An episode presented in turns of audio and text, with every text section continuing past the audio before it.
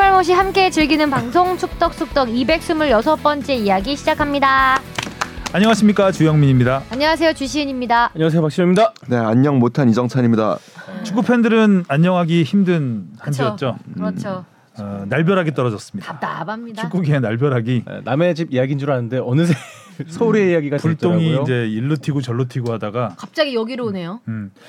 근데 뽕PD는 불똥 튀었다고 뭐라고 해도 욕 먹고 음. 지금 뭐 아주 그러니까 되게 뭐 국가 비상사태인데 이러면 아 이게 왜 이게 국가 왜 비상 국가 이게 왜 국가 비상사태예요? 논리는 그런 거잖아요. 아니 국가 뭐 비상사 좀 아, 세상에 잼버리 대회라는 게 그냥 야영장에서 애들 놀게 해주면 되는 거예요. 시설만 네.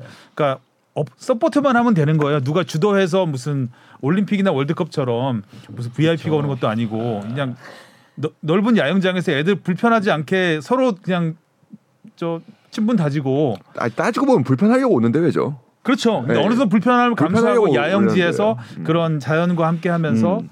어, 경험을 쌓고 그냥 딱히 크게 할 게 많은 게 아닌데 이게 어쩌다 이렇게 됐어요. 이따가 더 조질 거니까요. 예, 몸만 풀었습니다 지금. 에피타이저로 약간 지금 예, 지금 약간 워밍업만 네, 했습니다. 살짝. 예. 음, 열 화가 많이 났습니다 이정찬 기자. 네, 열 올려야죠. 토토는 뭐 저조예요. 예, 무승부가 많았기 때문에 저는 당연히 하나 어, 맞췄고요. 진영이 역- 세 경기나 맞췄네. 음, 무승부 잘 찍는 뽕PD. 오, 무승부 무승부를 두 두 개나 개나 맞췄다. 어. 야 쉽지 않은데. 정작 이거. 서울의 무승부를 모르고 아 그러네요. 아, 서울 이길 뻔했죠. 음. 직관 가서 통안에 극장골을 봤습니다. 음. 아 기가 막혔죠. 야, PK까지 기- 막아내놓고. 네, 기가 막혀 막아놓고 막혔죠. 야 이건 다 넘어왔다라고 했는데 음. 했는데 네. 그 마지막 골 딱 터졌을 때 그 김기동 감독, 안익수 감독의 표정이 물병 김기동 감독은 물병 집어 던지고 좋아하고 안익수 감독은 어, 야 저거- 이거 아니야 아니야. 아 저도 집어 던질 뻔했어요. 아, 다른 김, 의미로 다른 의미로. 그치 김기동 감독은 좋아서 집어 던진 거고 다른 의미로 그렇죠. 안익수 감독은 약간 이게 놨죠 그냥. 네. 자 댓글 가겠습니다. 토끼 52님이요. 아니 팟빵 금요일 오후 네이버 토요일 아침 유튜브는 월요일 점심이라니 3일에 나눠서 올라왔나 보네요. 이게 주말이 끼니까 예. 이렇게 올라가네요. 그리고 유튜브 나오고 바로 또 녹음 들어가는 거죠. 네. 아우 그러네요. 음. 아나콘다도 심리 코치 맨시티 아틀레티코 마드리드 서울 월드컵 경기장에서 그렇게 비가 왔는데도 잔디 상태가 너무 좋아서 궁금했는데요. 이제 망가질 일만 네, 남았죠. 이제 어그 진짜 이거 아니잖아. 네, 그 어쨌든. 위기. 예. 네. 스브스 뉴스의 잔디 내용이 딱 하이브리드 잔디라던데 왜 저런 좋은 잔디를 잠깐만 잔디 때문에 저- 그 좋은 잔디에서 공연하잖아요. 네, 음. 다른 음. 공, 경기장에는 깔지 않을까 내용에는 안 나와서 두 달 걸려서 그런가 공연할까봐 네. 잔디 안가는 잔디 전문가 하성윤 기자님께 여쭤보고 싶었는데 댓글에 저 하이브리드 잔디 댕비쌈이란 댓글이 진짜 비싸요. 예. 잼버리 콘서트 한다고 전북 축구팀 일방적으로 나가라는 뉴스 내용. 아우 진짜 수주 으, 고구마.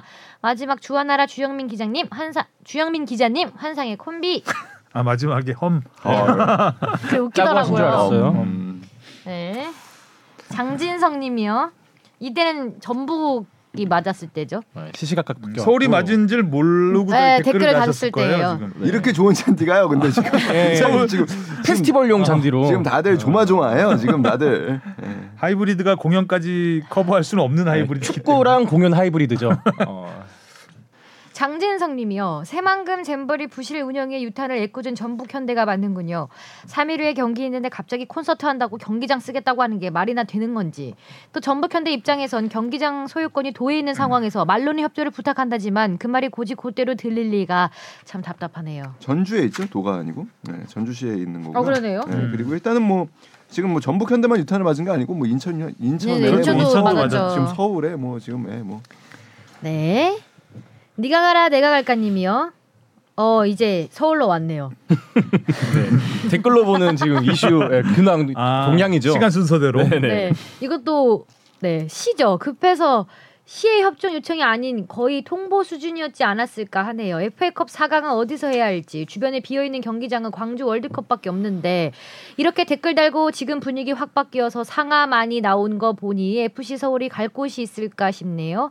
이정찬 기자님 말씀처럼 물음표인 게 월드컵 기간에 갑자기 왜 벨 감독님의 상황이 귀국 시에도 아무도 이야기 안 한 것 같아 궁금, 진짜 궁금하네요. 남측과 다른 여축만의 스타일과 장기 비전이 필요할 것 같네요. 이젠 누구 탓을 듣고 싶지 않습니다. 자, 계속 잼버리입니다. 하얼빈의 장채님이요. 혹시나 잼버리 때문에 예상을 했는데 대의를 위한 건 알지만 협회나 연맹이 할 말이 없는 상황을 만들었네요. 상부 의견이라 연맹은 아무 말도 못할 듯. 이 촌극의 결말이 어찌 될지. 벨 감독이 월드컵에서 날카로워진 건 분명 본인 커리어에 문제가 될 거라 판단이 되는 시점이 있었을 듯. 보장을 했는데 정작 월드컵에서 꼬인. 그 전까지는 노력하는 모습 좋았는데 협회가 왠지 연장 계약 취소 의견을 주지 않을까? 일단 뭐 지금 당장 그렇게 그러긴 어렵죠. 예, 네. 아시안 게임 일단 보겠죠. 마지막이 또 살짝 좋았기 때문에 네. 가능성을 보여줬기 때문에 지금은 어, 쭉 가는 그 일단 계약 기간대로. 가겠죠. 아시안 예. 게임 봐야 됩니다. 자 질문이 길게 들어왔습니다. 무엇이든 물어보세요. 앙, 험.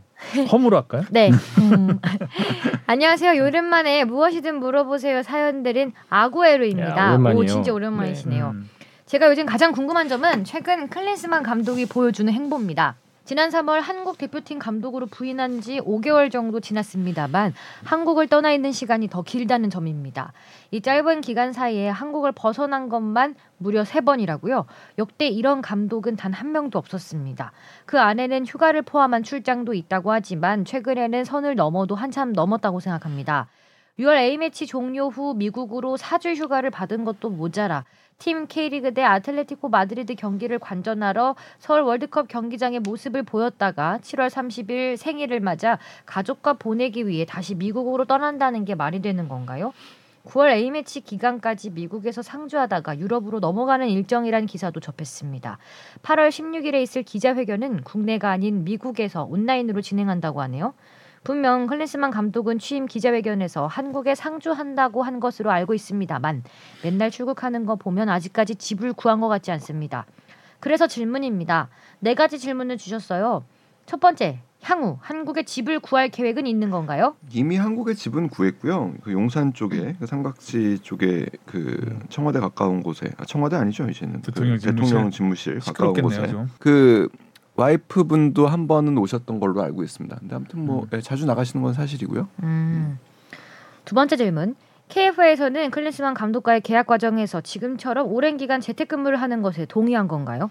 이게 좀 답답하죠. 그러니까 기본적으로 다른 종목을 놓고 보면 대표팀 선수들이 그리고 대표팀이 어 영외에서 그러니까 선수촌 외에서 훈련을 하게 되거나 아니면은 이제 감독이 어떤 이제 외부 활동 외부에서 이제 그 업무를 하게 되면 그 일지를 다 받습니다. 음. 축구협회는 그렇고 있지는 않죠. 사실 그냥 음. 이런 안전장치를 마련해 놓지 않고 있습니다. 근데 물론 뭐 역대 그런 게 있었던 적도 없습니다. 그뭐 벤투 음. 감독 시절에도 마찬가지고 그 뭐 계약서에서는 사실 그 이런 거를 얘기하는 부분은 사실 신의성실의 조항이죠. 그러니까 뭐 최선을 다한다라는 음. 그거 국제 관례에도 뭐 일치 예. 쓰는 거는 좀 예, 그렇죠. 뭐 맞지 않을 그런 수 경우는 있으니까. 없으니까. 음. 다만 어 이제 뭐 A 매치와 소집이 끝나면은 보고서는 반드시 제출하게 돼 있다고는 합니다. 일단은 뭐 그렇습니다. 네, 세 번째는요. 감독과 코치들이 해외에서 일을 하는 것에 대해 KFA에서는 어떤 식으로 체크하고 보고받는 건가요? 그러니까 이게 그 감독은 감독이라고 치고 감 그러니까 우리 사실 우리 이- 이번 코칭 스태프 벤투 사단하고는 좀 많이 달라요. 네. 그러니까 감독의 연봉이 조금 많이 올라가면서 코치들하고는 사실상 다 파트타임 계약을 한 겁니다. 그러니까 이들과 그 이들이 우리 대표팀에 어떻게 보면 전속돼 있는 게 아니고 음. 음. 이들은 각자 다 다른 일을 할 수 있게끔 계약을 어떻게 보면 프리랜서 계약 같은 식으로 해 놓은 거긴 해요. 그래서 예를 들면은 뭐 수석 코치 같은 경우에는 지금 여전히 오스트리아에서 방송 해설 업무를 하고 있는 거고요. 그러니까 뭐 그 그리고 뭐 이제 다른 코치들도 뭐 아무래도 이제 그런 조항들은 있겠죠. 어떤 특정 팀의 코치를 맡는다거나 음. 아니면은 뭐 당연히 다른 대표팀은 맡을 수가 없는 거고요. 그러니까 그 특정 팀을 맡을 수는 없겠지만 그러니까 이런 가웬 일을 할 수 있는 어 여지는 열어 둔, 둔 겁니다. 그러면서 좀 연봉을 낮췄죠. 그러면서 전체 전반적인 어떻게 보면 예산을 좀 맞추게 된그 아. 케이스라고 봐야 될 겁니다. 감독은 물론 전업입니다. 그러니까 다른 음. 일을 할 수 없고요. 어 국내에 머물겠다고 한 게 그러니까 이제 클린스만 취임 기자회견에서도 나왔던 얘기, 얘기죠. 한국에 상주할 예정이라고 얘기를 했고 코치들은 사실 우리 주요 선수들이 다 유럽에서 뛰고 있으니까 유럽에서 근무하면서 그들을 확인하는 것도 중요한 역할이 될 것이다. 그리고 어 영상 통화, 그러니까 줌이나 이런 걸 통해서 자주 토니하고 논의하면 된다. 물리적으로 한국에 있을 필요가 없다고 생각한다라는 게 이제 클린스만 감독의 어, 의견이었습니다. 그리고 K리그 를 자신과 이제 차두리 코치, 차두리 코치는 아니죠. 이제 차두리 어드바이저 음. 그리고 뭐 마이클 김 코치가 맡을 것이다라고 했는데 팬들이 걱정하는 거는 K리그 그러니까 지금 클린스만 감독이 와서 누군가 새로운 선수를 좀 발탁하고 그러니까 기존에 그 해외에 나가 있는 선수들 말고 어 사실 그리고 최근에 해외에 나간 선수들도 다 어떻게 보면 지난 대표팀에서 활약을 보여줬던 선수들이니까 그러니까 좀 새로운 선수들을 K리그에서 발굴해내고 그런 새로운 어떻게 바람을 좀 팀에 일- 음. 유입시켜 주기를 바라는 부분이 있었던 건데 그런 부분에 대한 우려가 굉장히 커지고 있는 거죠. 음. 커지네요. 네. 약간 예상했던 우려기도 한데 네. 그러니까 스타 플레이어들의 약간 특징 스타 플레이어가 감독이 되면 어 이렇게 발로 뛰는 걸 좀 안 하죠. 네. 안 하는 경우가 많죠. 또 뭔가 이제 결국에 성적이 또 잊었어요. 험. 뭔가 성적이 안 나오기 시작하면 그또 다 이제 쇼로 보이기 시작하는 아마 한창 뭐 대표팀 부임하고 나서 얼마 안 됐을 때 저 유럽 가서 우리 해외파들 다 한번 일일이 만나고 음. 뭐 K리그 경기장도 계속 눈에 띄게 보였잖아요.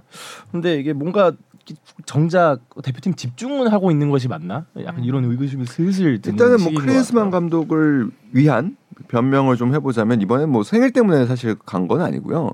그 부임하기 전에 이미 그 자선 행사 관련한 일정이 잡혀 있었대요. 이 시기에. 그래서 그 부분에 대해서는 부임할 때부터 사실 좀 양해를 구했다고 하더라고요. 근데 그래도 도의적으로 그랬으면 휴가를 좀 짧게 갔다 왔든지 그, 그 당시에 지금 K리그가 다 열리고 있었으니까요. 음. 그런 것들이 뭐 조금은 뭐 어떻게 보면은 좀 뭐 쉴드가 좀 어려운 부분이라는 생각은 조금 들고요. 어 그리고 그냥 뭐 미국에 있다가 그냥 가겠다라는 건 아니고 EPL 원래 그러려고 하지 않았나요? 아 그러니까 EPL 개막에 맞춰서 일단은 유럽으로 가겠다는 겁니다. 그래서 유럽 선수들을 다 보게 되는 겁니다. 먼저 조규성 선수 확인하고 그다음에 토트넘의 손흥민 선수 보고 뭐 이런 과정들을 지금 하겠다라는 상황인데 사실 클린스만 감독이 지금 여론이 좋지 않은 거를 너무나 잘 알고 있어요. 그래서 사실 지난 다음 주 어, 기자회견도 좀 잡힌 거고요. 기자회견이 제가 보기에는 바로 기자회견 한 날 그 기사로 나오지는 않게 할 것 같고 음. 엠바고를 걸어서 그 다음 주 월요일 정도에 아마 나오게 되, 지 않을까 싶습니다.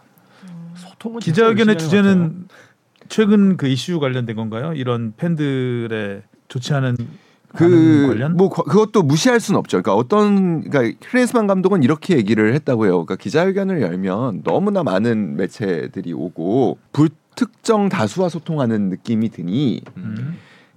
적어도 한 사 모든 기자들에게 질문을 받고 싶고 한 사람에게 두 가지 이상 정도는 질문을 최소 두 가지 정도는 질문을 받고 싶다라고 해서 신문 따로 방송 따로 뭐 이렇게 그룹별로 지금 그 인터뷰를 하려고 준비를 성의 있게 예. 임하겠다는 예, 자세네요. 하고 있습니다. 그래서 목요일, 금요일 1박 2일에 거쳐서 오. 어뭐 한 네 차례 정도 지금 인터뷰를 하려고 하는 것 같아요. 근데 그렇게 되면은 이제 기자들 입장에서는 어디가 먼저 했을 때 거기가 기사를 내버리면 뒤에 기사가 좀 김이 음. 아, 세잖아요. 세니까. 엠바. 그래서 다 따로따로 한 다음에 매 가- 같은 날 날 이제. 내는 걸로 지금 일단은 음. 조율을 하고 있습니다. 확실히 소통에는 많은 중점을 좀 두고 있는 것 같아요. 저번에 저 그 KFA 유튜브 올라온 거 보고 좀 놀랐던 게 그 한준희 위원님이랑 한 40분 동안 대담한 인터뷰를 이 음. 딱 올렸더라고요. 그래서 뭐 한국 축구의 전반적인 이야기, 뭐 왜 부임했나, 앞으로 방향성 이런 거를 뭐 폭넓게 얘기했는데 사실 뭐 이전에 이런 컨텐츠를 찍어서 올리는 사람이 없- 없었잖아요. 음. 오히려 뭐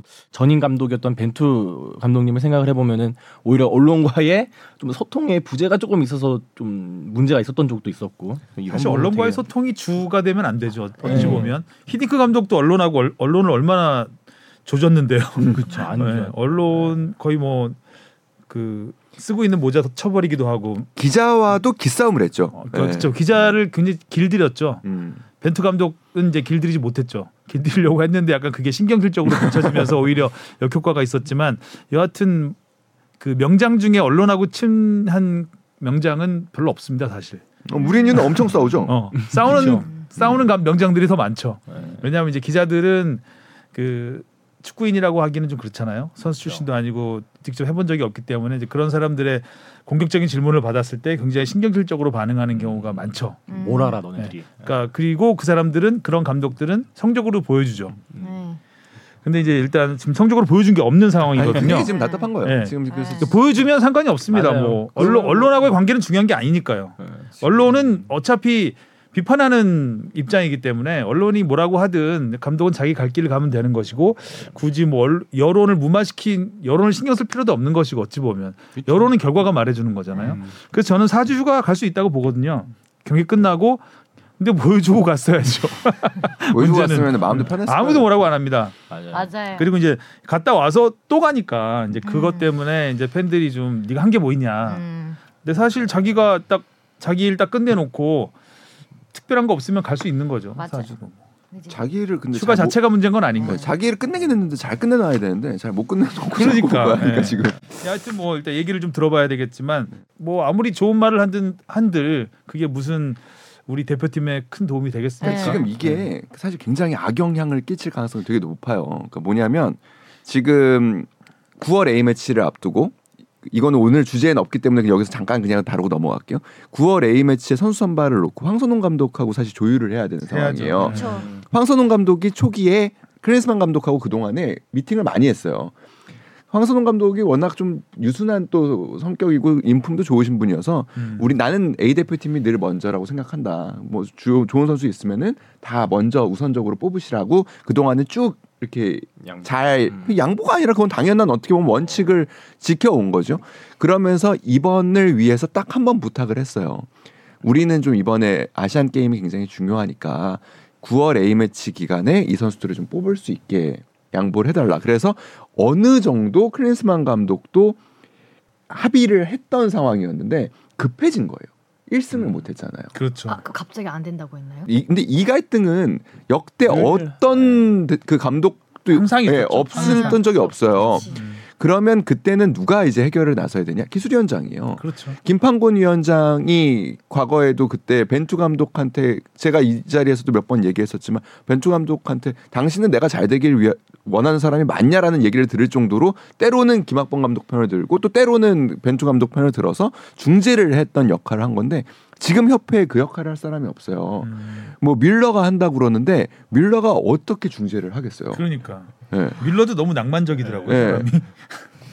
그러니까 지금 그 가운데에서 제가 알기로는 차두리 코치가 황 감독하고 통화하고 이제 그 아. 이제 그 크리스만 감독하고 통화하고 이제 계속 양쪽 얘기를 듣고서 도대체 이걸 어떻게 중간을 해야 되냐 도대체 몇 명을 그러면은 좀 양보를 할 수 있고 몇 명까지 거의 내고 수준이에요. 어. 그러니까 아. 근데 차도리 어드바이저도 뭐 후배 입장에서 힘들겠네요. 네. 감독은 없고. 예, 그러니까 어. 지금 양쪽으로 소통하면서 지금 굉장히 힘든 역할을 하고 있다라고 듣고 있어요. 음, 아무튼. 그러겠네요, 예. 진짜. 음. 근데 이게 만약에 벤투감 그, 그 크리스만 감독이 사실 좀 이- 앞선 6월 A 매치에서 좀 승리를 하고 뭐 이렇게 좀 이미 여유로운 상황이고 여론도 좋고 이러면 양보할 수 있거든요. 음. 근데 지금 양보를 할 수 없는 상황이 된 거예요. 그러니까 음. 그 크리스만도 왜냐하면 빨리 여론을 반전시켜야 그 동력으로 2차 아시안컵까지 예선을. 준비를 하거든요. 그리고 아시안컵을 또 준비를 하고 이게 계속 만약에 승리를 못 하고 계속 안 좋은 이미지가 이렇게 쌓여 나가면 본인도 어떻게 보면은 어, 뭐 좋은 뭐. 마음을 갖고 있을 수가 없죠. 이러다 보면은 근데 또 황선홍 감독은 아 원래 다 계획 다 세워놨는데 9월 A 매치 때부터 완전체가로 쭉 훈련해서 그 이제 항저우 들어가는 것도 세워놨는데 그럼 몇 명이 언제 오는지는 알려달라고 한 발 물러서야 되는 입장이 된 것까지도 뭐 어쩔 수 없이 이해해야 되는데 아무튼 지금 상황 굉장히 안 좋은 계획을 세우기가 좀 어려운. 9월 A 매치 상대가 웨일즈하고 멕시코인가요? 멕시코는 그 아니, 나가리가 네, 됐고요. 무산? 네, 네. 나가리가 됐고요. 아 이거 얘기해도 되나? 아무튼 어 예, 하나 지금 저는 예, 그 아직 공표하지 않았지만 북미, 아니요 어디? 남미, 아니요. 중미, 아프리카. 그러니까 다 기대하는 팀의 수준은 아닌 팀과 지금 아, 가, 일승 가서- 상대? 아니, 일승 이거 제물? 웨일 아니 웨일즈를 일단 1승을 반드시 웨일즈 쉽지 생각하고 않죠. 완전 하고 가서. 있고요. 예. 그래도 일단은 하고 있고 그다음에 일단 두 번째 그 A 매치는 뭐 곧 발표가 될 것 같은데 기대하는 수준의 팀은 아닐 가능성이 높습니다. 음, 그냥 뭐 어디 궁지에 몰려서 잡은 상황. 음, 뭐 그렇죠, 그렇죠. 어, 예, 미리 미리 멕시코였으면 재밌었을 텐데. 그렇죠. 왜 이렇게 미리미리 안 할까요? 음, 미리미리 잘 안 되죠. 그쪽 하기가 쉽지 않긴 한데. 갑자기 또 결렬된 것도 있었고. 음, 그래도 뭐 일단은 예, 월드컵에 나갔던 팀입니다. KF에서는 이번 아시안컵이 클린스만 감독의 중간 평가라고 하는데 어느 정도의 성적을 뭐 기대하는 시작한, 그건 뭐- 시작한 지 얼마 되지도 않았는데 어, 뭐. 어렵죠. 이건 어려워. 근데, 근데 우리가 생각하는 당연히 기준은 당연히 우승 아니면 실패입니다. 사실 아시안컵은 뭐 우승 아니면 실패라고 봐야 되는 상황이죠. 그렇죠. 근데 그렇다고 시- 그거에 실패의 책임을 물을 수는 없을 겁니다. 그 어느 정도 경기력을 보여준다면. 그렇죠. 점성적인 그리고 평가도 실패했다고 해서 있겠죠. 또 감독을 어떻게 자를 수도 없는 거잖아요. 일단은 클린스만 감독이 어떤 감독인지는 보여주겠죠. 음, 뭐 축구협회가 중간 평가하는 게 아니라 팬들이 하는 거겠죠. 네. 예, 축구협회야 뭐 어떻게 할 수 있는 건 아니니까 평가한다고. 자 이슈 포커스로 가보겠습니다. 네, 맞습니다.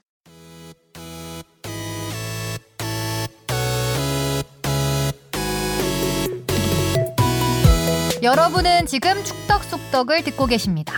잊지 말고 하트 꾹. 자 잼버리 폭탄 돌리기. 잼버리 앞에서 축구는 잠바리. 저는 어리버리 하고 잼버리 있네요. 얘기를 아. 여기서 할 줄 몰랐어요. 음, 그러니까요. 진짜로. 잼. 그렇죠. 헐. 음. 자 지금 뭐 진짜. 너무 어이없는 곳에서 사건이 터졌어요. 음. 그러니까 이런 일이 일어날 수 있나 싶을 정도로 네. 사실 전 잼버리라는 이 말도 좀 생소하긴 했거든요. 처음 그래요? 들어봤어요. 보이스 네. 보이스카웃 음, 보이스카웃. 근데 뭐 보이스카웃, 걸스카웃 뭐 이런 얘기는 당연히 들어봤지만 준비. 거기에서 이제 모여서 하는 이런 아, 행사가 있는지는 아예 몰랐어요. 뭐 세계적으로도 있는지 모르는. 분들 정말 많, 많 우리나라에서는 두 번째 어렸을 때 90년대 91년에 한번 예, 했어. 예, 저도 그때는 기억이- 굉장히 제주도에서 했었나요 그때? 뭐야 아무튼 저 엄청 성공적, 예, 굉장히. 성공적으로 기억이 나요. 예. 굉장히 실패하기가 어려운 대회예요. 이게 말이 대회지. 어, 그냥 큰 장소와 편의 시설 정도 뭐 음. 어떤 뭐 경기장이 필요한 것도 아니고요. 어이 더우니까 더위 식힐 수 있는 건 마련하고 그리고 아, 깔끔한 네, 깔끔한 뭐, 그 이제 어세- 위생 시설, 어, 위생 시설 씻는 거 마련하고 마련하고. 음식 잘 네. 마련하고 사실 준비할 게 그렇게 많지 않을 것 같은 그러니까 뭐 다른 국제 대회보다는 그러니까 아, 그렇죠. 뭐 어렵지 않죠. 왜냐하면 뭐 되게 단순 어떻게 보면 단순한 편이니까. 음. 근데 너무나 상식적인 곳에서 네. 구멍이 뻥뻥 뚫려서 어쨌든 뭐 잼버리 관련된 부분은 뭐 네. 뉴스에서 많이 네, 얘기하니까 뉴스에서 많이 얘기하니까 이게 이제 왜 여기로 왔냐는 거죠. 타임라인을 말씀드릴게요. 그러니까 일단 간단하게 타임라인을 말씀 간단하진 않지만 아무튼 그 가- 타임라인을 좀 먼저 말씀드리면 5일 토요일 그러니까 6일에 경기가 있었는데 5일 토요일에 K리그 연맹의 고위 관계자가 어, 전북 허병길 대표이사에게 연락을 했대요. 전주 월드컵 경기장이 잼버리 콘서트 현장으로 사용될 수 있는 후보로 검토가 되고 있으니까 음. 아, 좀 대비해야 될 것 같다. 그러니까 이때까지만 해도 후보. 어, 후보인 음. 상황. 그럼 하루 만에 당선됐잖아요. 네, 그게 그렇죠. 당선. 네, 유학당이죠. 어, 유력. 유력, 유력. 토요일에는 유력. 그다음에 바로 다음날 확정. 확정. 그리고 당선. 어. 근데 이 상황에서 그러니까 거의 이제 그 저는 근데 이거를 전달한 사람도 왜 연맹은 이걸 그럼 처음에 막지 못했을까라는 생각은 들긴 해요. 못 막죠. 네, 뭐 일단은 뭐 일단은 보호하지 못했고요. 음. 그다음에 이제 바로 그 정부에서 발표를 하고 이제 전주 월드컵 경기장에서 합니다. 그리고 양 그 뭐 양해 통큰 양보해 주신 뭐 전주 전북 현대 구단에 감사합니다. 이 직전에 들었다고 그러죠? 전북 현대는 우리가 이렇게 하겠다라는 통보 음, 사실상의 통보. 일요일에 들은 거죠. 일요일에 들은 거죠. 네, 일요일 낮에 예. 일요일 낮에 그 소식이 전해졌는데 전북 팬들이 참 빨라요. 음. 그걸 네. 듣고 바로 그날 그날 경기에 네. 플래카드를 걸었어요. 네, 아 근데- 빠르다. 물론 이제 글자체들이 막 이제 라카로 막 써가지고 하긴 한데 분노의 라카지. 맞죠, 맞죠. 어, 급했지. 뭘 저, 무슨 어. 공을 들여요? 뭐 어. 화만 죽겠는데. 예, 읽을 수만 있으면 될 것 같아요. 맞아요. 굉장히 굉장한 분노를 표출한 겁니다. 그 네. 정도면. 아니 그러니까 이때부터 굉장히 급해집니다. 일단은 그 그리고 이제 오후 4시 FA컵 주관 단체인 축구협회가 인천 구단에 질의를 합니다. 일단 홈 경기장에서 경기를 할 수 없는 상황이 됐으니 원정 팀의 경기장에서 혹시 경기가 가능한지를 질의를 합니다. 그래서 인천은 지금 내려가서 바빠 죽겠는데 주말에 또 인천 축구 전용 경기장 사정 알아보고 티켓 판매 가능한지 알아보고 뭐 영, 요간 것들을 다 해가지고 두 시간 만에 그러니까 답을. 축구협회에서 인천에다가 그렇게 문의한 거죠. 네, 네, 네. 그러니까 인천은 주말에 전북하고 경기를 했으니까 하고 있, 할- 그러니까 하고 이, 하고 하기- 있는데? 하고 있는 상황에서 그 이제 프런트들은 사실상 이 일을 업무를 해야 되는 거죠. 아, 전북하고- 전북한테 두 골 먹고 이러고 열받아 있는 그. 상황에서 그그 직전. 직전에 그골 먹기 직전. 직전에 그야 너네 일좀 더 해라. 어. 어, 경기장 좀 알아봐라. 그래서 이제 지- 그 경기 시간 직전인 오후 6시에 축구협회에 답을 줍니다. 할 수 있다. 우리. 음, 우리 할 수 있다. 음. 우리 경기장에서 하면 된다라고 음. 답을 줍니다. 음, 답이 하나도 없다가 경기는 졌고요. 음. 저녁 11시에 전북에서 공문이 옵니다.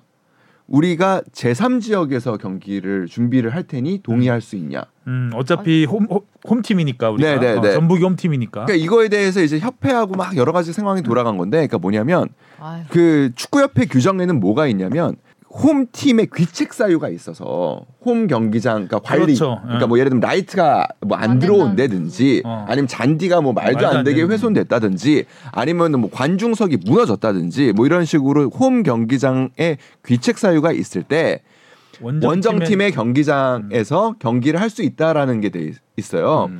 근데 이게 과연 홈 경기장의 홈경 홈팀의 귀책 사유냐? 귀책 사유가 되냐? 이 부분에 대한 해석이 조금 애매한 거예요. 인천은 당연히 우리가 권리가 있다라고 생각을 하고 있었던 상황인데 일단 전북은 그 권리를 놓치기가 좀 어- 아깝고 솔직히 억울하잖아요.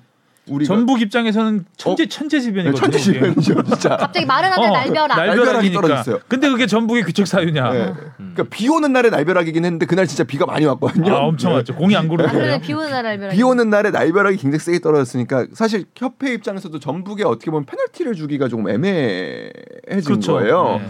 그러니까 그러면은 그러니까 인천도 아 그러면은 우리는 진짜 손해지만 이렇게 되면 손해지만 그러면은 일단 대승적인 차원에서 지금 국가적인 상황이니까 비상 상황인지는 모르겠지만 국가적인 상황이니까 대승적인 경, 상황에서 수용 그래서 대전 월드컵 경기장을 알아봅니다. 음. 어. 일단은 가깝고요. 일단은 양쪽 중간 네, 지점이니까. 가깝고요. 근데 이렇게 되니까 팬들을 받을 거냐 안 받을 거냐 팬 그러니까 이게 중립 지역인데 그러면은 그러네. 홈에 이점을 주- 어떻게 줄 거냐 뭐 이런 거를 하다가 결국에는 대전에서도 대승적 차원에서 아, 그 경기장을 제공하겠다고 했는데 이게 또 스폰서 문제가 또 끼고 음. 이러다 보니까 아, 그러겠네요. 네, 왜냐하면 또 그 홈팀이 스폰서를 깔게 돼 있거든요. 그렇죠. 아. 사, FA컵 4강부터는 또 그런 문제들과 그다음에 축구협회 스폰서 노출 문제와 여러 가지 이제 문제들이 생기니까 결국에 그게 무산된 게 낮 12시입니다. 그래서 양 구단에 경기는 연기가 될 것 같다라고 공문을 보냅니다.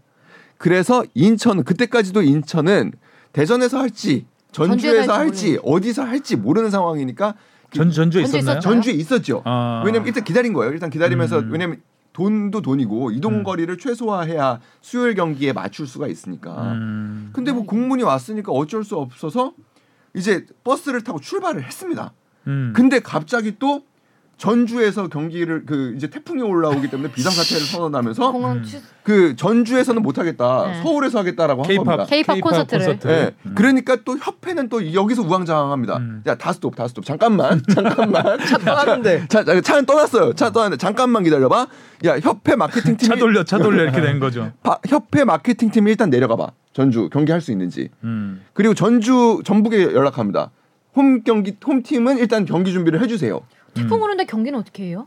태풍은 뒤에 왔잖아요. 수요 오늘이잖아요. 오늘 오늘은 아, 안 와요. 그러니까 아, 그, 오늘 안 오죠, 예, 맞아요. 오늘은 안 와요. 그러니까 오늘 경기 일이잖아요. 그러니까 전북은 일단은 준비를 하고요. 인천은 올라왔고요. 음. 그 다음에 또 중계팀 있어요. 스카이 스포츠가 중계하기로 했거든요. 음. 중계팀 내려갑니다. 사실 인천 맞은 데가 많았군요. 어. 다시 내려갑니다. 할 수 있으니까 음. 협회 홈페이지 협회는 그럼 인천 그 버스하고 엇갈렸겠는데. 야 가냐 이러면서. 어. 올라오는 인천 버스와 살짝 재밌게 협- 엇갈렸겠는데. 협회 홈페이지는 이미 양구단에 연기한다라는 공지를 띄워놓고도 언제 어떻게 될지 모르니까 계속 19시 30분 전주 월드컵 경기장에서 경기한다라는 배너를 띄워놓습니다. 또 음. 그러니까 이게 우- 정말로 갈피를 못 잡고 있는 거죠. 우왕좌왕하고 있는 상황에서 이제 수, 그 어제 아침이 됐습니다. 경기 하루 전이에요. 음. 경기 하루 전인데도 전주 전북은 여전히 경기 준비를 하고 있고요. 그 인천은 휴가를 줬습니다. 선수들. 아. 어차피 이제 그 일정이 다 꼬인 거예요. 음. 근데 사실 이 과정 속에서 인천 팬들은 전주에서 3박을 하려고 그 휴가를 내서 그, 그 내려간 팬들이 많았다는 거예요. 2년 전이니까. 그리고 인천 입장에서는 올 시즌에 내년 시즌 ACL을 가려면 사실 FA컵이 가장 현실적인 방안이어서 리그는 졌더라도 FA컵에서 잡으면은 결승을 가는 겁니다. 음. 그러면은 인천 구단 사상 첫 FA컵 우승을 노릴 수 있게 되는 겁니다. 그래서 팬들은 사실 이 경기에 굉장히 휴가 기간이고 전주 여행 계획까지 다 잡아놨는데 음. 경기는 하는지 안 하는지도 솔직히 뭐 경기 뭐 사흘 전까지도 모르고 막 이런 상황이 벌어진 거예요. 결국에 이러다가 어제죠. 어제 그참그 그 문구도 되게 웃겨요. KFA가 이제 마침내 취소 그 연기 문자를 문자 보냅니다. 보냈죠.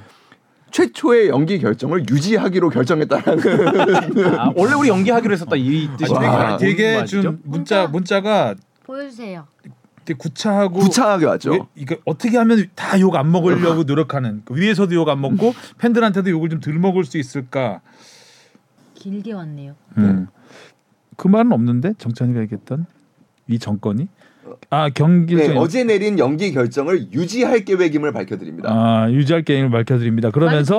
어 그러니까 이와 관련해서 어, 양 구당 등 모두가 일정과 준비에 차질을 빚은 점에 대해 안타깝게 안타깝게 생각합니다. 아니, 그러니까 죄송해야죠. 안타깝게 생각하는 거는 삼자가 느낀 음. 감정이잖아요. 아, 제가 안타깝고요. 어, 제가 그쵸? 느끼는 감정이고요. 어, 팬들이 안타까워하거나 아니면 제 3자가 느끼는 감정이 안타까운 거지 당사자거든요. 주최자죠. 어, 당사자가 안타깝게 느낀다는 표현은 안 쓰고 그리고 우리- 유감스럽다거나 음. 죄송하다거나 뭐 그러니까 이렇게 뭐 돼야 우리도 되는데 어쩔 수 없었다라는 얘기를 하고 싶었던 건데 우리가 K, 그러니까 축구협회 입장에서는 자기들이 죄송하진 않은 거야. 왜냐하면 그거는 우리 본인- 때문에 벌어진 어, 일이 아니니까. 어. 본인도 피해자 그러니까 죄송하다고 하기도 애매하고 음.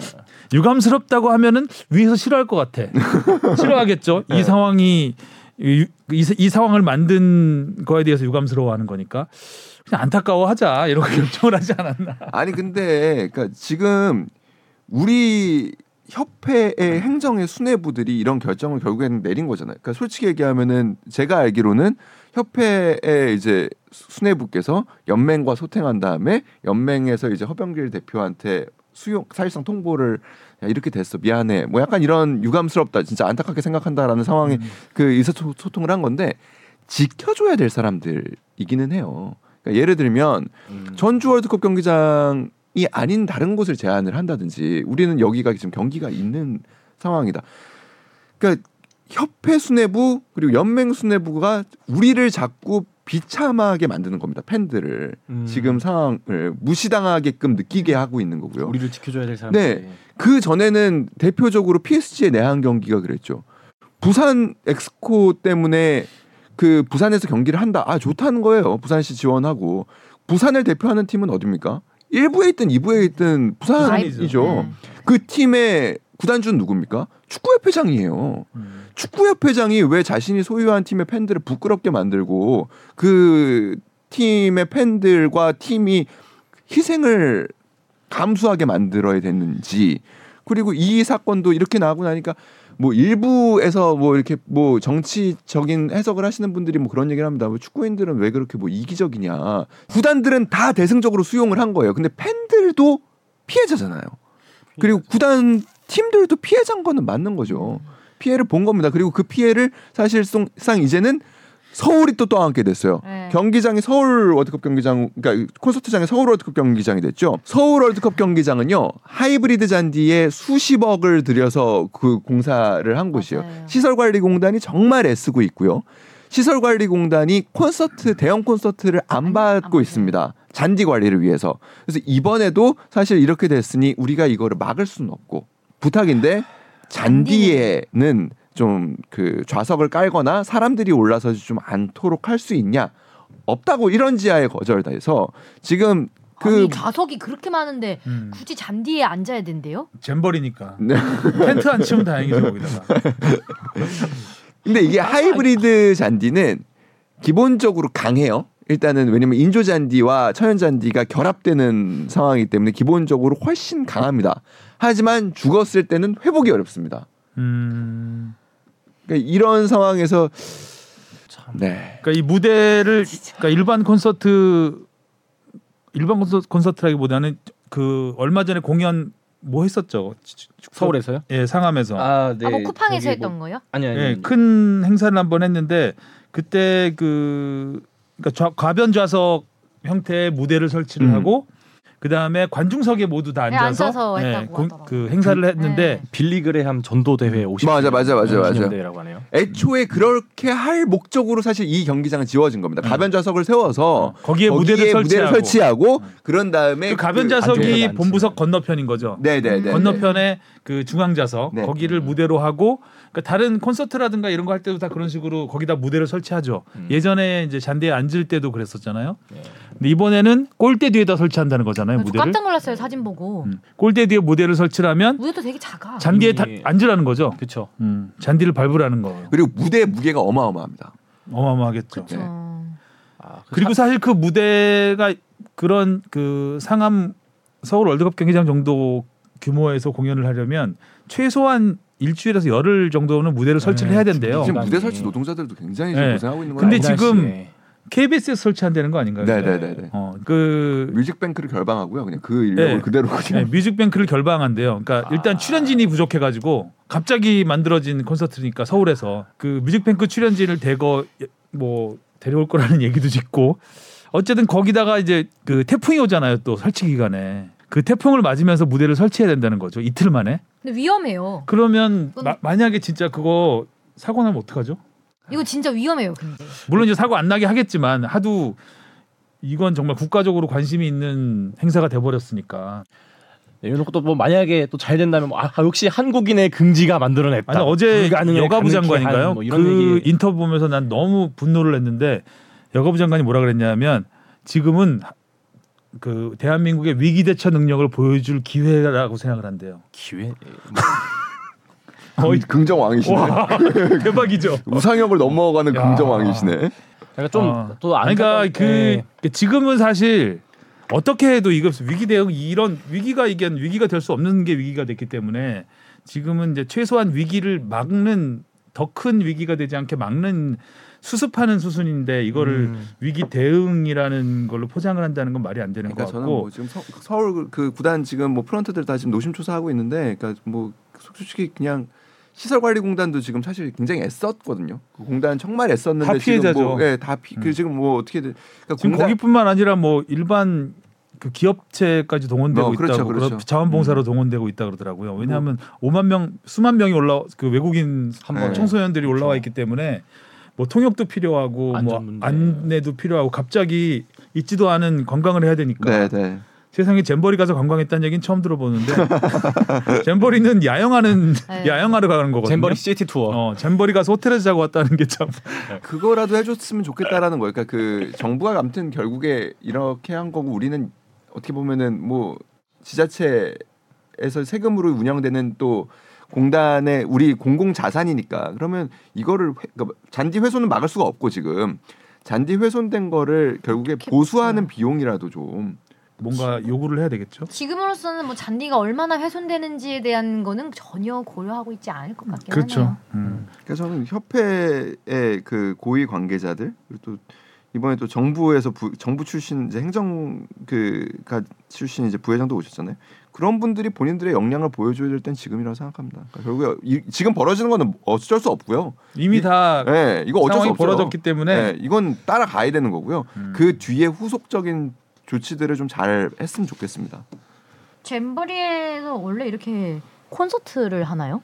근데 이게 그러니까 이런, 원래 이런 식으로 하진 않죠. 네. 그러니까 야영장에서, 야영장에서 무대를 설치하고 어. 새만금 하죠. 야영장에서 네. 할 거였고 선수 다 그, 그 야영장에서 하는 거죠. 야영장에 네, 간이 무대 거죠. 설치해 놓고 하는 거고 청소년들이 왔기 때문에 사실 이거를 제일 기대하고 오긴 했대요. 케이팝을 제일 기대하고 네, 아. 있죠. 잼버리에 대한 관심은 굉장히 높아졌고 준비 하여튼 그렇습니다. 굉장히 분노를 해봤고요.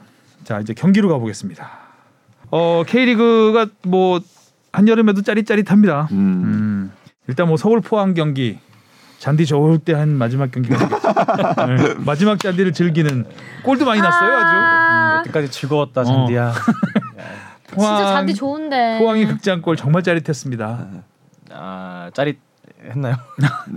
아 저는 제 3자 입장에서 보기 때문에 예, 예. 누구를 응원하지 음, 않아서 경기는 정말 재밌었어요. 네, 아니 골도 그리고- 멋있었고 다들. 아 뭐 저 김신진 선수 다이빙 헤더 음, 어, 칼로세비치의 선수가- 중거리 슛도 멋있었고. 예. 굴절도 있었고 하는데 아 일단은 뭐 그러니까 그 종료 이제 정규 시간 종료를 한 10분 남기고 김종호 선수가 PK를 이제 얻어냈을 때 뭐 당연히 서울 팬들은 이제 좀 아쉬웠겠죠. 근데 그걸 막아냈잖아요. 음. 그러면 사실 그렇죠. 분위기가 분위기가 이제 확확 올라오는 이제 10분만 버티면 되는데 추가 시간 3분에 헤딩골을 얻어맞았어요. 근데 지난 라운드 보면 결정적인 헤딩골이 진짜 많았어요. 그러니까 이게 여름이고요. 음. 조금 힘들기도 하고요. 그러다 보니까 조금은 타겟맨들한테 올리는 그런 음, 그 체력 소모를 좀 줄일 수 있는. 음. 그 플레이들이 많이 나와요. 그러니까 결국에는 이 확실한 타겟맨들이 있는 팀들이 지난 라운드에서는 조금 더 유리했던 게 아닌가라는 생각이 조금 들었습니다. 음. 자 그리고 또 수원 아, 그 FC가 수원 더비가 정말 재밌었습니다. 이 얘기를 하려고 그러니까 딱 그렇거든요. 라스가 딱 그랬거든요. 네, 라스 라스한테 딱 라스는 또 올라갔고 마지막 골이었죠. 이게. 네, 이게 완전 마지막 골이 됐죠.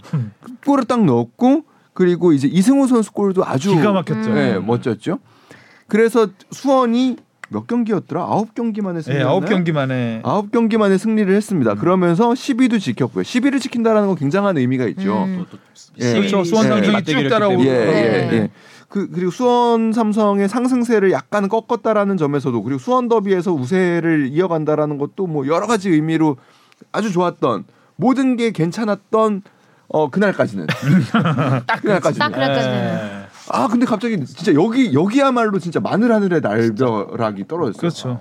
라스가 음주운전으로 걸린 겁니다. 사실 라스도 요새 보면은 뭐 한창 그 이적 시장에 잡음이 꽤 있다가 이번에 음. 골 넣고 뭐 그래도 뭐 이제 결국에 결과로 뭐 좋아지는 거잖아요 사이가 그렇게 되나 싶었더니 갑자기. 예. 그러니까 이거 진짜 열불 터지는 일이죠. 수원 그 FC 팬들 입장에서는 그러니까 라스가 사실 어 올 시즌 초부터 좀 안 좋았죠. 그러니까 음. 조금 뭐 훈련에 불성실하다라는 얘기도 있었고 사실 전북에서도 좀 그런 문제가 있었기 때문에 뭐 좀 어려움이 있었던 거고 여튼간에 그 김도균 감독이 뭐 진짜 여러 고민 끝에 그래도 어, 올 시즌 좀 잘해보자라고 마음을 다독여서 시즌 시작해서 그래도 뭐 골도 한 뭐 여러 골을 넣었지만 사실 기대에 미치지는 못하고 있었어요. 그러더니 갑자기 여름에 서울로 이적한다고 얘기하고 본인은 이제 훈련 안 나오고 훈련 막 이래가지고 음. 이래가지고 감독이 얘를 도대체 어떻게 해야 되나 얘를 그래가지고 엔트리에서 빼고 달래고 어르고 뭐 이래가지고 결국에 잘해보자 해서 잘한 거거든요. 음. 잘했어요. 잘한다 잘해 어. 네. 그러고서 정말 잘- 한잔해 끝나고 한잔하자. 내가 아니, 내가 쏜다. 팬들 입장에서는 아, 나가려고 일부러 이런 거 아닌가라는 의심을 음. 살 정도로. 그렇죠 이게 문제가 되는 건 뭐냐면요. 음주운전으로 이렇게 걸리면은 이제 우리 K리그에서는 계약 해지가 이제 관리가 됐거든요. 음. 전례가 다 계약 해지예요. 계약 해지가 되면은 이 선수는 FA가 됩니다. FA가 됩니다. 음. 그러니까 이 선수는 이적료 없이 나갈 수가 있어요. 있다. 그래서 실제로 뭐 예를 들면 지난 사례에 쿠니모토 선수가 음주운전으로 해서 징계를 받고 음. 그 계약 해지를 했더니 포르투갈로 아. 이적료 없이 그냥 가버렸죠. 그래서 지금 수원 FC는 일단은 그 9월 그 이적 시- 시장 문이 닫히는 9월까지는 계약을 유지한 다음에 계약을 해지하는 쪽으로 아. 지금 생각은 하고 있어요. 아. 그러니까 나- 날로 먹게 하진 않겠다. 그렇죠. 그 뭐 이 선수에게 득이 되게 할 수는 없, 그쵸. 없다는 아. 거죠. 근데 그게 수원 FC에게 어떤 득이 되느냐? 득이 되는 건. 하나도 없습니다. 하나도 없죠. 예. 음, 쿠니모토가 그러면 어떤 새로운 루트를 연 거네요. 그래서 그 루트 새로운 이적 방법. 어, 이적 네. 방법. 뭐 근데 그 설마 그 일부러 그랬겠어요. 음, 아, 방법은 방법이죠. 근데 뭐 전에 이제 음주했던 뭐 조나탄 선수도 있고 뭐 그랬긴 했- 했지만 이번에 라스 선수는 워낙 이제 구단과의 사이가 안 좋았던 게 드러났기 때문에 이제 음. 팬들 입장에서는 뭔가 진짜 이, 요새 뭐- 합리적인 예, 의심이긴 예. 한데, 아 근데. 뭐, 아 그래도 설마 프로 선수가 그랬을까 싶긴 해요. 아, 분위기 좋아하는데 그렇군요. 아무튼 수원. 삼성이 최근에 굉장히 좋았었기 때문에 맞아요. 수원 FC는 또 굉장히 안 좋았고 음. 네. 안 좋았던 팀이 이겼습니다. 그다음에 전북이 인천 날벼락 맞는 와중에 이- 이긴 거죠. 이거 그렇죠. 네. 날벼락 도중에 음. 팬들은 이제 대표에서 나가라고 하던 와중에 음. 골은 들어갔습니다. 그래도 그 승리를 했고요. 골이 다 멋지게 들어갔어요. 아, 중요한 경기였죠. 음. 사실 굉장히 어, 비가 많이 왔고 비가 많이 오는 것만이 아니라 바람도 굉장히 많이 불어가지고요. 어, 공이 구르질 않던데요. 음. 예, 공이 그러니까 진짜 축구 경기가 정상적으로 진행이 좀 어려웠는데도 일단은 그 우리 그 조규성 선수의 대체자로 발탁됐던 우리 박재용 박재용 선수가 멋진 또 데뷔골을 뭐그 집념이죠. 이런 게 집중력이고 그래서 골을 터뜨렸고 한교원 선수도 이 멋진 헤더골이죠. 그러니까 결국에 이제 그 크로스에 의한 뭐 한교원 선수를 타겟맨이라고 보기는 어렵지만 아무튼 좀 그 단순한 그리고 직선적인 공격을 통해서 어 골을 넣으면서 상승세를 타던 그러니까 음. 인천의 상승세를 잠재우고 음. 승리를 했습니다. 그러면서 전북이 어느새 어느새 3위까지 삼위죠. 올라왔어요. 음. 무서운 팀이야 역시. 음. 아 시즌 초만 해도 아, 요새 전북 분위기가 안 좋아서 전북 막 아, 12등 막 어, 이랬는데 전북 11등. 팬인 친구한테 함부로 말 못하겠다. 옛날에는 장난도 좀 쳤는데 음. 이게 감독님 드립 서울을 제쳤네요. 음. 예, 어느새 서울이 음. 어, 저 전북 전화도 하고 밑으로 그래요 가 이제. 예, 예. 할말 우리 많- 이제 놀림 받고 어, 할 말이 예. 많을 것 같은데. 그만 놀리고. 놀림 당하겠네. 울산이 주춤합니다. 대구와 0대 0. 일단은 울산은 저는 개인적으로는 뭐 박용우 선수의 빈자리는 좀 커 보여요. 그러니까 박용우 선수를 대체자를 만들기 어려웠던 상황에서 사실 팀, 그러니까 그 어떻게 보면 조금 갑작스럽게 나간 부분이 있기 때문에 뭐 요 위기를 좀 어떻게 해결해야 될까라는 생각은 조금 듭니다. 근데 뭐 어 일단 대구는 아 결정력이 조금 이렇게 되면은 좀 쉽지 않다. 그러니까 그 최근에 네 경기에서 한골 한골 넣었죠.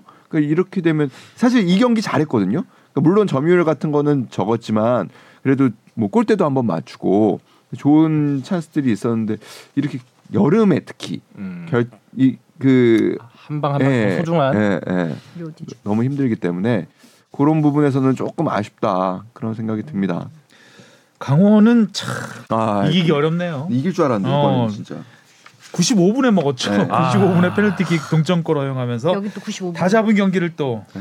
사실 뭐 말았습니다. 강원의 선제골도 되게 늦은 시간에 나왔기 때문에 음, 그렇죠. 이게 뭐 82분이면 조금만 뭐 기세를 이어가면은 음. 드디어 첫 승을 음. 잡을 수 있나 했는데 이거를 눈앞에서 그냥 놓쳐버렸죠. 그래서 수원 삼성과 강원이 이겼으면 또 뒤집을 수 뒤집은 있- 건데 예. 그냥 뭐 예, 순위는 유지가 됐습니다. 음. 그리고 광주가 대전을 3대 0으로 완파를 했습니다. 어, 광주는 어, 광주도 순위가 진짜 많이 골- 뛰었어요. 골들이 지금. 다 아주 진짜 아기자기하고 예뻐요 골들이 보면 멋지기도 멋지지만 다 그 이유가 있어 들어가는 음, 네. 광주 골을 보면 그냥 중거리슛 뻥 때려서 들어가는 게 아니라 개인기가 아니라 그래서 골 넣은 사람 누가 넣냐보다는 와 그냥 저렇게 넣다니. 저- 저- 누가 넣어도 음, 안 이상하고. 패턴에 대해서 놀라움을 많이 표출이 되는데 광주 이건희 선수도 약간 좀 고공 플레이 골. 그러니까 사실 음. 전반 13분 만에 두 골을 넣어서 어떻게 보면은 조금 일찍 기울 수도 있었지만 그 다음부터는 또 좀 약간 뭐 공방전이 이어지던 상황에서 이건희 선수가 쐐기를 박아버렸죠. 음. 그래서 광주가 지금 1승만 더 거둬도 구단 최다 타이 최다승 네, 그러겠네요. 와. 기록을. 지금 아직 경기 되게 많이 남았잖아요. 음. 그러네요. 그래서 그 기록 깨고도 남겠는데. 네네 그래서 뭐 사실상 25라운드니까. 신기록을 네. 네. 자 이렇게 K리그는 여기까지 알아보면 될 것 같고요. 자, 여자 월드컵 얘기 잠깐 하면 음. 네. 재밌는데 아주 음. 16강전 보니까 지금 잉글랜드가 떨어지고 올라갔죠. 잉글랜드- 아야 잉글... 미국이 떨어. 미국이 떨어졌죠. 잉글랜드. 아, 아 미국이 떨어지고 네네네. 잉글랜드도 겨우 올라갔잖아요. 그쵸 올라갔죠. 승부차기 끝. 그러니까 승부차기 이게. 전력들이 네. 굉장히 상향 평준화돼 가고 있다라는 느낌이 많이 받더라고요. 네. 음. 콜롬비아가 또 8강에 갔죠. 그렇죠. 그렇죠. 어. 그리고 또 이변에 그 탈락이 좀 더 있었던 것 같은데. 오늘 모로코하고 프랑스 경기 보고 왔는데 음. 아, 프랑스가 정말 잘하대요. 잘하죠. 프랑스는 뭐 확실한 우승 후보입니다. 모로코가 정말 찍도 못 써요. 음. 다시 아. 아나콘다 모드로. 어, 아나, 아나 모로 모로, 모로콘다 아니, 포로- 모드로. 프랑스 앞에서는 모로콘다더라고. 진짜. 모로콘다예요. 네. 프랑스가 구척 구척 장신 액션이스타 뭐 이 정도 급이라면 자, 어쨌든 뭐 우리와 같은 조였던 콜롬비아가 올라가니까 괜히 이제 더- 관심을 갖고 어, 보게 우리도 되죠. 콜롬비아한테 좀 아쉽게 졌잖아요 음. 내용이 그래서 어, 잘하네. 네. 그러니까 결국에는 이제 미영 푸독이 대회 전에 미영 푸독이 이제 우승 후보라고 뽑혔었는데 음. 미국 같은 경우에 사실 경기를 잘했어요. 경기를 굉장히 잘했죠. 잘했고 스웨덴 골키퍼 미쳤잖아요. 네. 네. 선방 그때 아니, 미국이 한 3대 0으로 이기는 경기였어요. 음. 11개를 기록했던 걸로 네. 기억하거든요. 와 그거는 어떻게 그런. 선방은 음. 그러니까 남자 축구에서도 잘 나오기 어려운 음. 그런 선방. 정말 남자 축구에 뛰어도 되겠더라고요. 그 음. 동물적인 감각 뭐 어, 이런 표현이 딱 대단하더라고요. 어울리는. 그리고 이제 영국, 잉글랜드는 아무튼 우여곡절 끝에 일단 올라가긴 했습니다. 근데 경기는 잘했는데 이제 좀 뭐 그 이제 뭐 변수가 좀 있었고 경기장 아, 퇴장 안에서 예, 또 퇴장 있었죠. 변수가 있었고 프랑스는 뭐 조금 그 첫 경기에서 이제 뭐 자메이카한테 비기고 막 이러면서 좀 어려움을 겪다가 확실히 좀 강팀의 면모를 점점 점점 찾아가고 있는 모양새고요. 독일이 의외죠. 독일은 진짜 뭐 보여준 게 그닥 뭐 모로코전 첫 경기를 제외하면 별로 없습니다. 음. 그 여섯 골 말고는. 음. 하고 뭐 사실 저기 그 조별리그에서 뭐 브라질이 떨어진 것도 좀 이변이면 브라질도. 그렇고요. 그러니까 자메이카가 어- 뭐 올라왔으니까요. 그러니까 그게 있었죠. 일본이 스웨덴과 만나게 되죠. 예. 네. 오. 스웨덴. 이- 그 승부차기까지 하고 힘 다 쏟은 스웨덴과. 만나게 돼서 일본 미국을- 입장에서는 네, 미국을 네, 피한 게 천만 미국을 다행이죠. 피한 거는 음. 천만 다행인데 이제 스웨덴 골키퍼를 잘 어떻게 할 공략을 해야. 되겠죠. 재밌을 것 같아요 그 경기도. 그리고 잉글랜드는 내가 잉글랜드가 왜 졌다고 생각했었냐면 잉- 그 경기 내용이 맞아요, 맞아요. 잉글랜드 뭐, 예. 별게 없었어요. 아, 음. 아니 골대 세 번 맞았어요 음. 잉글랜드가. 잉글랜드 그러니까 어디하고 했죠? 잉글랜드가 나이지리아랑 아 나이지리아가 골대를 세 번 맞췄어요. 두 번 세 번 맞췄어요 연장까지 해서.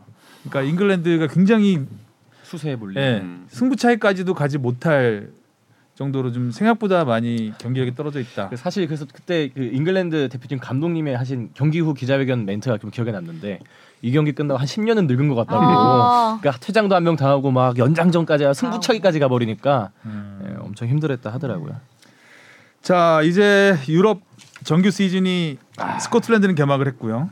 슬슬 이제 개막을 합니다. 덴마크도 이번 개막을 주부터 했죠. 아. 덴마크. 음. 덴마크는 진짜 일찍 하더라고요. 벌써 조기동 선수 세 경기나 치렀으니까. 음, 세골 넣었죠? 연속골이죠. 네.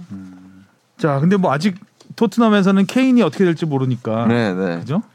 근데 요 떠나나요? 경향 보면은 사실상 떠날 수밖에 없을 것 같은데 레비 회장이 굉장히 아주 고래심줄이에요. 장사를 잘하는 건지 아니면 진짜 벼랑 끝 전술인 건지 약간 그러니까요. 북한을 보는 것 같기도 하고요. 어, 이, 예. 1억을 제시했는데 그거를 음. 안, 받- 1억 유로를 안 받는다. 음. 크게 소리 지르는 그러니까 미네, 같은. 미넨이 지를 수밖에 없다라는 거를 뭔가 확신이 있지 않으면 음. 그렇게 하기 힘든 힘든 상황인데 계속 미넨이 끌려가고 있잖아요 지금. 네. 음. 결국은 모든 사람들이 1억 유로는 될, 될 것이라고 했던 그 가격대까지 올라왔는데 그것도 안 된다는 음. 거잖아요 지금. 음. 근데 일단은 그 그게 컸다고 그러죠. 그 최근에 이제 도네츠크 팀하고의 연습 경기에서 케인이 네 골을 네 골을 넣었습니다. 넣었죠. 음. 그러니까 사실상 케인이 그, 눈치가 없었던 건가? 어, 아 좀 더 못했어야 되는데. 어. 너무 날아다녔네. 어 너무 날아서 어 안 되겠는데 여기서 한 5천 유로 올라갔어 5천만 유로 올라가 골 하나당 이제 책정되는 거죠. 케인이 없으면 안 된다라는 거를 사실 보여준 거거든요. 음. 그리고 오늘 경기도 그- 보여줬죠. 그러니까 2대 바르셀로나 1로 경기. 이기고 있다가 뭐 4대 1로 역전을 당했습니다. 그러니까 손흥민 선수하고 케인 선수는 뛰지 않았고요. 그러니까 팀에 골을 넣을 선수가 마땅치 않다라는 상황에서 음. 적어도 뭔가 올 시즌에 어떠한 성과를 그래도 뭐 챔피언스리그 진출이라든지 음. 혹은 뭐 어떠한 그래도 사실 토트넘이 팬들이 제일 안타까워하는 거는 리그 역사상 최고의 콤비라고 하는 그러니까 프리미어 리그 역사상 최고의 콤비라고 하는 손흥민과 케인이 있었던 때에 단 하나의 트로피도 어, 없었던 아우디컵을 제외한 음. 예, 이거에 대해서 되게 좀 답답해하고 있는 상황인데 그러니까 대안이 있느냐예요. 그러니까 케인을 그 가격을 주고 팔았을 때 그럼 누구를 어떻게 데려올 수 있느냐 이 대안이 마땅치가 않으니까 레비 회장은 사실상 대안이 없어서 지금 그러니까 뭐 벼랑 끝 전술을 쓴다기보다는 대안이 없어서 지금 못 팔겠다라고 하는 거 아닌가라는 생각은 들어요. 어떻게 은바페라도 음바에는 아 어제 보니까 그 파리 그 홈 경기장에서 은바페 그 랩 씌워놓은 거 째- 떼고 있더라고요. 그, 아. 그, 그 하시는 분들이 떼고 있더라고요. 파리 생제르맹도 음바페도 사실상 가는 거고 네. 뭐 네이마르 네이마르 도 지금 가는데 네이마르는 갈수 있을까요? 네이마르는 근데 그 비용이 안 될 거예요. 예, 바르셀로나 비용, 그 예, 재정적 페어플레이 때문에 예, 그게 쉽지는 않아 보이고 그리고 네이마르가 최근에 이제 뭐 브라질 그때 언론하고 한 인터뷰에서도 나는 그 뭐 PSG하고 계약이 돼 있고 뭐 이런 얘기를 뭐 이렇게 2027년까지인가요? 예, 음, 꽤 오래 돼 있던데. 해놨기 때문에 일단은 뭐 그거는 일단 좀 상황을 좀 더 봐야 될 것 같고요. 근데 일단 이강인 선수와 손흥민 선수가 그 시즌을 그래도 준비를 일단은 아, 잘 했어요. 했어요. 음. 일단은 손흥민 선수는 더 이상 이제 아픈 곳이 없다고 본인이 이제 이야기를 하, 고 있고 음. 이강인 선수도 그래도 국내에서 열린 마지막 그 평가전에서는 그래도 경기에 뛰면서 괜찮은 뭐 그 경기에 뛸 수 있는 몸 상태가 됐다라는 걸 분명히 보여줬기 때문에 일단 시즌 첫 경기에 뭐 선발로 나설지는 잘 모르겠습니다만 아무튼 개막전부터 관심을 받으면서 새로운 출발을 할 수 있을 것 같고 음. 황희찬 선수 같은 경우에는 또 기분 좋은 골 소식이 또 있었죠. 음. 네. 예, 근데 뭐 오늘 또 근데 전격적으로 감독이 교체가 아, 됐어요. 저 로페테기 감독이 네, 경기 직전에 어. 그 개막을 직전에 암- 이유가 구- 있나요? 구단과의 갈등이 있었다는 거예요. 아, 근데 그럼 감독이 때려치는 거네요. 그렇죠. 그러니까 현지에서 얘기로는 이제 그 구단이 투자가 너무 인색한 데에 대해서, 그러니까 뭐 본인이 원했던 이제 이적생 리스트들이 있었겠죠. 음. 그게 이제 다 잘 되지 않았던 모양이죠. 그러니까 결국에는 그런 부분에 있어서 결별하게 돼서 아 요런 게 선수들한테 변수가 좀 안 됐으면 좋겠다. 사실 뭐 아, 감독이 황희찬 생각이 선수가 지난 시즌 좀 부상 때문에 많이 힘들어했잖아요. 그래도 뭐 복귀했을 때마다, 그러니까 회복했을 때마다 기회를 많이. 기회를 많이 줬는데 후반기 반등할 수 있는 계기를 많이 줬죠. 네. 예. 그 감독님이 갑자기 확 떠나셔. 새 감독이 정해진 건 아니죠. 네. 뭐 유력하다고 지금 나오는 그 감독들은 있습니다. 뭐 있는데 뭐 일단은 아직은 뭐 예 제가 방송 들어오기 직전에 봤을 때는 아직 정해지진 음. 않았던 것으로. 음, 포체티노 뭐 이런 거 아닌가? 네. 아 그리고 스코틀랜드 셀틱에서는 의외로 양현준 선수가 먼저 네. 데뷔전. 어, 데뷔전을 치렀습니다. 네. 그래도 나름 과감하게 움직이던데요. 네. 어, 돌파도 좀 아, 하고 양현준스러웠죠. 어. 우리가 알고 있던. 그리고 그 아, 앞으로 침투 패스라든가 이런 음. 것도 좀 굉장히 과감하게 짧은 시간이었지만 음, 아 이런 선수구나라는 걸 음. 보여줄 수 있는 패스나 돌파들이 몇 번 있었습니다. 셀틱은 되게 정겹네요. 음. 예. 한국 선수들이 많아서 그런지 일본 선수도 많습니다. 아, 다섯 맞아요. 명인가 있다 그러더라고요. 그 정겹네요. 아시아 팀이에요. 음, 정겹네요. 자 그리고 미넨의 김민재 선수 드디어 이제 분데스리가 데뷔를 앞두고 있죠. 예. 이번 주말에 저 슈퍼컵이 있죠. 라이프치히와 경기가 있어서 아마 이 경기에서 뭐 정식적 공식전을 아마 치를 수 있지 않을까. 김민재 선수는 뭐 일단은 뭐 최근에 그 있었던 평가전에서 뭐 조금 뭐 불안한 모습을 네. 한, 창, 한 장면 정도 이제 실점 장면에 관여하는 뭐 되는 모습을 보여주기는 했지만 글쎄요 그뭐 시즌 초반에 연차 용육이 중요하겠죠. 근데 아무튼 뭐 팀에서 큰 기대를 갖고 있는 선수고 뭐 주전 경쟁을 하고 이런 상황은 아닌 것으로 일단 보여요. 그리고 뭐 아유 뭐또 센터백 듀오가 또 든든하잖아요. 또그 역대급 예. 뭐 네덜란드 국대에서도 뭐 그 지금 세계적인 중앙 수비수로. 꼽히고 있는 데리트, 뭐 김민재 이런 선수들이 그 미넨의 뒷문을 좀 여기 잘 케인까지 오면 정말 난리 난다 여기. 어, 지구방위 되죠. 이 앞뒤가. 정도면. 네. 공격과 수비가 다 되는. 음. 골키퍼 노이어 막. 음. 아무튼 뭐 기대됩니다. 그래서 잘했으면 좋겠고요. 네. 자 덴마크의 조기성 선수는 세 경기 연속골로 잘 나가고는 있는데 경기가 보니까 좀 너무 좀 뭐라 그래야 되나요? 이거 프리미어 리그 빅리그만 보다가 덴마크 리그 경기 보니까 참 아담하고 음. 정겹죠. 말- 음, 정겨. 좋게 좋게 말하면 네. 정겨운데 좀 없어 보이는 것 같기도 하고 그래도 저는 그러니까 그런 생각은 해요. 그러니까 덴마크 리그의 수준과 K리그의 수준을 보면 저는 솔직히 K리그 수준이 높을 수도 있다고 생각하긴 음, 해요. 음. 근데 그래도 불구하 그럼에도 불구하고 많은 젊은 선수들이 유럽에 좀 더 도전을 했으면 좋겠다라고 생각하는 이유는 그 경기의 수준도 있지만 사실 훈련에서 본인이. 예, 음. 갖고 있는 긴장감 그리고 음. 매일 매일을 최선을 다하는 그러면서 이루어지는 성장. 뭐 매너리즘에 네. 빠질 수도 있잖아요. 하긴 네. 유럽에 유럽이라는 곳에 있으면 네. 네, 더 뭔가- 악착같이 할 그렇죠. 뭔가 되죠. 좀더 네. 규칙적으로 삶을 네. 살게 되고 그런 부분에서는 조금 더 조전을 했으면 좋겠다라는 음. 생각은 개인적으로 갖고 있습니다. 음, 그래서 그 경 그 조기성 선수 경기를 보면서 아 저기서부터 빅리그까지 가는 길이 굉장히 멀겠, 험난하죠. 멀겠지 음. 라는 생각이 좀 들었어요. 네, 그러니까 그 마- 반대했던 일부 목소리가 그런 겁니다. 음, 덴마크에서 빅리그로 바로 가는 경우가 많지 않다. 그렇지 않을까 싶어요. 그러니까 또 한 번을 뭐 거쳐야 어디 되거든요. 터키나 뭐 어디 거칠 수 네덜란드 있겠 뭐 네덜란드나 음. 뭐 거칠 수 있을 것 같은데 어, 아무튼 뭐 사실 뭐 조기성 선수가 빅리그로 가는 길은 덴마크 리, 그 국내 리그에서 잘해, 잘하는 게 의미가 있는 건 아니잖아요. 그렇죠. 유럽 뭐 대항전. 같은데 뭐 예를 들어서 챔피언스리그 본선까지 이끈다든가 뭐 이런 때에서 좀 결정적인 활약이 필요하지 않을까 쉽습니다. 자 오늘 이야기는 아 축덕 토토하고 갈까요? 네. 토토 전북대 수원 삼성입니다. 이거는 전주에서 하죠. 네.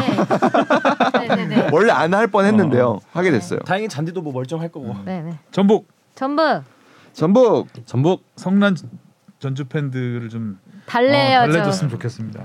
강원대 울산입니다. 아 이거 이거 어떡하냐. 윤정환 감독은 또 전 울산 감독이긴 한데 울산이죠. 울산으로 가야 되겠죠. 울산이죠. 예. 1위와 최하위 싸움인데 네. 저 강원 그래 나도 해봐. 강원. 강원 이길 마음으로. 때가 되긴 했어. 저도 강원 응원하겠습니다. 제주 대 수원 FC. 아 제주도 제주도 진짜 진짜 요새 제주겠죠 뭐. 음주운전 한 분 계신데 빠져가지고. 아, 아. 그러니까 그거를 어떻게 극복하냐가 좀 관건이긴 한데 또 제주 홈이니까. 양동 양동현 플레잉 코치가 지금 다시 지금 그래서 경기 아, 뛰려고? 지금 지금 준비한다는 얘기도 있고 어머. 그래요. 예. 전 제주. 무승부 보겠습니다. 저 수원 FC 대전 대 서울. 서울이요. 서울이 이기자. 서울, 아, 서울. 서울. 서울 화이팅. 서울이 나쁘진 않아요.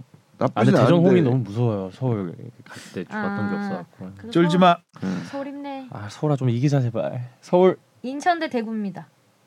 인천 팬들이 많이 상처를 받았기 때문에 인천이 이겼으면 좋겠습니다. 저도 인천. 나도 인천 아, 그 상처받은 좀 달래주는 많아. 라운드가 돼야 되겠어요. 대구한테 골 먹어봐야 한 골이겠죠. 아까 사실 갈래야 될 사람은 따로 있는데. 이렇게.